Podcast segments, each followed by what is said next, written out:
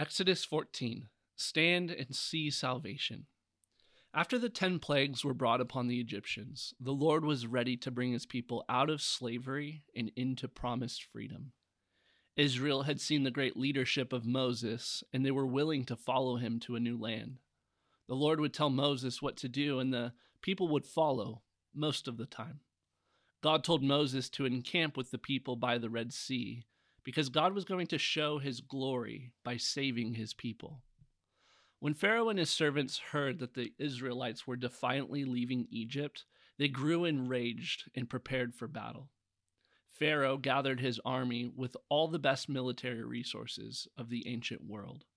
Mounting their chariots, the Egyptians pursued the Israelites, who fled on foot. Pharaoh and his army tried to stop Israel from leaving Egypt. However, when God wants to redeem someone out of slavery, he will do it, and nothing will stop him.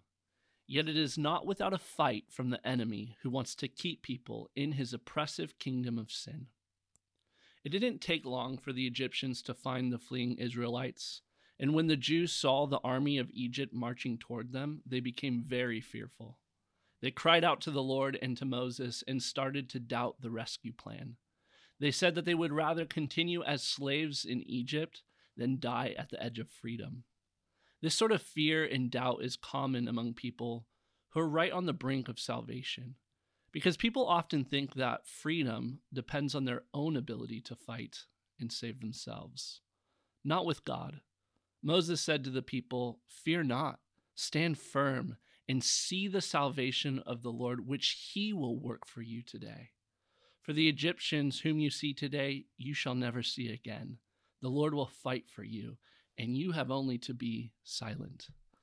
This promise of the Lord to fight for Israel was given to silence their fears and doubts and to amplify their faith. With such a promise as this, the people could have been bold to proceed by faith, but they were still crying out to God and Moses. Therefore, the Lord said to Moses, "Why do you cry to me? Tell the people of Israel to go forward. Lift up your staff and stretch out your hand over the sea and divide it, that the people of Israel may go through the sea on dry ground." When the people thought there was no way, God said he would make a way. He would demonstrate his power to save by parting the great Red Sea. God would do all the work, yet the people had to decide to go forward. Now, as faith grew in the hearts of the people, Pharaoh's heart grew harder. God was making a clear distinction between his chosen people and his enemies. God's glory was shown by lighting up the way for the Jews and darkening the way for the Egyptians. Then, in a spectacular and historical moment in God's redemptive history, God sent a strong east wind to blow upon the Red Sea. The waters were driven back and divided. Israel was positioned to go through their baptism. In great faith, the people proceeded in the midst of the Red Sea as they walked step by step upon the dry ground. With water standing up to their left and to their right, the people were surrounded by the miraculous and glorious power of God. The Lord brought each man, woman, and child through the Red Sea and on to the other side. And with the same staff that Moses stretched over the water to part, he stretched it again over the waters to close them in, drowning the Egyptian army. With the bodies of Egyptians strewn dead along the shore, Israel was now alive and free. The great power of the Lord was shown. The people saw the salvation of the Lord, and they feared the Lord and believed in his name. The parting of the Red Sea is a story for all believers to stand and see that salvation is of God.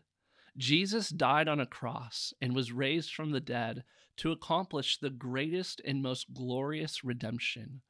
God made a way when there was no way, and now we go through his way of salvation in faith. In baptism, we enter the waters and come forth in victory and freedom like the Israelites did in the Red Sea.